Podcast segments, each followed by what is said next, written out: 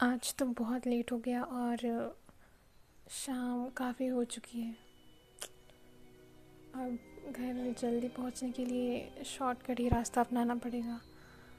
लेकिन वो रास्ता वही घने जंगलों के बीच से होकर जाता है। होपफुली मेरी कार तो वहाँ से जा ही सकती है। सो so, मैं अपने घर के लिए निकल पड़ी। बस फिर मैं निकल पड़ी और पहुँच गई उसी जंगल के रास्ते में। बट मैंने अपने बस गाड़ी में म्यूज़िक ऑन कर दिया और वही गुनगुनाते हुए मैं चुपचाप ड्राइव करके जाने लगी। ना मैं दाएँ बाएँ देख रही थी, ना कहीं वो बड़े बड़े पेड़ की सरसराती आवाज़। फिर भी मुझे सुनाई दे ही रही थी। और वो थोड़ा और डरावना भी लग रहा था, क्योंकि इतना घना अंधेरा ऊपर से मैं अकेली कार ड्राइव करते हुए तो कुछ पंद्रह मिनट मैं ड्राइव कर ही रही थी उसी घने जंगल से। फिर अचानक हुआ यूँ कि कि तभी मेरा फ़ोन बजा। फ़ोन अब दूसरी सीट पे रखा हुआ था तो मैंने बस हल्का सा ध्यान दिया तो वो कोई अननोन नंबर था। मैं कार चला रही थी तो मैंने उठाया ही नहीं फ़ोन। कुछ देर बाद रिंग बंद हो गई। फिर फिर से वही नंबर से कॉल आया। अब मुझे लगा पता नहीं किसका हो, लेकिन जितना मैंने सुना था, इस जंगल में नेटवर्क नहीं रहता। तो मुझे लगा शायद आज कुछ होगा नेटवर्क कहीं से आ गया होगा सो मैंने उतना सोचा नहीं। लेकिन फिर भी मैंने वो कॉल नहीं उठाया। लेकिन फिर से, उसी नंबर से फिर से कॉल आया। मुझे लगा शायद किसी ने अर्जेंट में मुझे कॉल किया है सो मैंने अपनी कार रुकी और कॉल पिक कर लिया। लेकिन कोई मुझे रिस्पॉन्स ही नहीं दे रहा था। मुझे नहीं पता वो कॉल किसने किया था, लेकिन मैं इतना हेलो हेलो किए जा रही थी तो किसी की आवाज़ ही नहीं आ रही थी। मैंने कॉल कट करके रख दिया और बस अपना कार स्टार्ट करने लगी। तभी सामने से एक अजीब सी रोशनी दिखी। मानो कोई मशाल लेके अपने हाथ में आ रहा हो। एक धुंधली सी परछाई दिखी मुझे। और वो धीरे धीरे धीरे मेरे कार की तरफ़ बढ़ रही थी। लेकिन अब वो रोशनी कुछ ज़्यादा ही थी, जैसे कई लोग हो और सभी अपने हाथ में मशाल लिए धीरे धीरे बढ़ रहे थे मेरे कार के पास। मुझे बहुत अजीब लगा क्योंकि उस घने जंगल में इतने लोग, काफ़ी वियर्ड था वो। लेकिन अब वो तादाद धीरे धीरे बढ़ रही थी। मैं बस जल्दी से अपनी कार स्टार्ट करके वहाँ से जाना चाहती थी, लेकिन कार स्टार्ट ही नहीं हो रही थी। और फिर मेरे कार की लाइट्स भी बंद हो गए थे। लेकिन वो रोशनी मानो जैसे मुझे घेरे हुई थी। वो लोग अब और करीब आ रहे थे।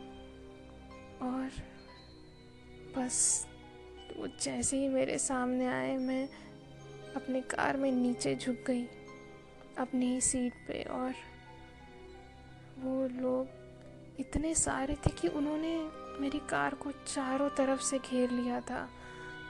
मेरी हिम्मत नहीं हो रही थी देखने की, लेकिन वो कुछ जैसे कुछ चैंटिंग कर रहे थे, जैसे कुछ मंत्र पढ़ रहे थे। क्या पढ़ रहे थे, क्या बड़बड़ा रहे थे, मुझे कुछ भी नहीं पता था, कुछ समझ ही नहीं आ रहा था। लेकिन फिर किसी ने दरवाजे पे ज़ोर से नॉक करना शुरू कर दिया। मेरे कार के ऊपर शायद जैसे कुछ लोग चढ़ गए थे, अजीब सी आवाज़ें आ रही थी।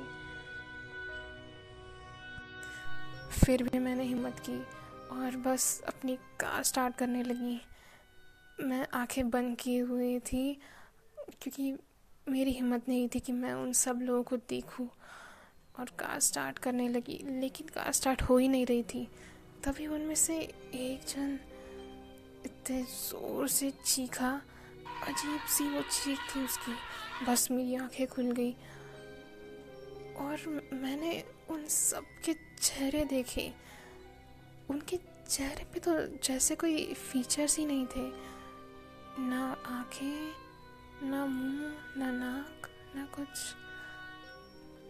वो देख के मैं तो जैसे बस सुन बैठी हुई थी। और फिर मुझे लगा कि आज मेरा बचना नामुमकिन है। आज ही मेरा आखिरी दिन है। लेकिन फिर भी मैंने कोशिश नहीं छोड़ी। मैं अपनी कार स्टार्ट कर रही, कर ही रही थी, कर ही रही थी और फाइनली थैंकफुली मेरी कार स्टार्ट हो गई। और जो मैंने कार भगाई, मैंने कुछ नहीं सोचा। सामने जो था, बस मैं चलाती गई। अपनी कार बहुत तेज़ी से और पीछे पीछे वो लोग पड़े थे। मुझे अभी भी लग रहा था कि इतने तेज़ किसी के दौड़ने की आवाज़, जैसे पूरा झुंड हो मेरे पीछे। पर फिर भी मेरी हिम्मत नहीं हुई कि मैं पीछे मुड़ के देखूँ या अपने अपने कार के मिरर में देखूँ मैं, बस भागी वहाँ से? और फाइनली फाइनली मैं हाईवे पे आ चुकी थी। तब कहीं जा जाके मेरी जान में जान आई। फिर मैंने उसी स्पीड से घर के तरफ़ गाड़ी भगाई और बस फाइनली मैं घर पहुँची। हाफते हाफते उसी डर के चेहरे से मैं घर के अंदर गई और ये बात तब घर में सभी को बताई। घर के सभी जैसे मुझे बहुत सस्पिशियसली देख रहे थे। जैसे उनके चेहरे पे बहुत बड़ा क्वेश्चन मार्क था। लेकिन मेरी मॉम ने कहा कि शायद तुमने उन गाँव वालों को ही देखा था। शायद वो उनके ही आत्माएँ थी। मुझे बहुत अजीब लगा, गाँव वाले कौन? आखिर क्या? तो उन्होंने कहा कि बहुत साल पहले वहाँ एक गाँव बसता था। वहाँ के लोग उसी जंगल में रहते थे और उनका ज़्यादा शहर से मेल मिलाप नहीं था। और कुछ इंडस्ट्रियलिस्ट उस जंगल को काट कर वहाँ अपनी फैक्ट्री की साइड बनाना चाहते थे, लेकिन गाँव वालों ने इसका बहुत विरोध किया। लेकिन फिर भी वो नहीं माने।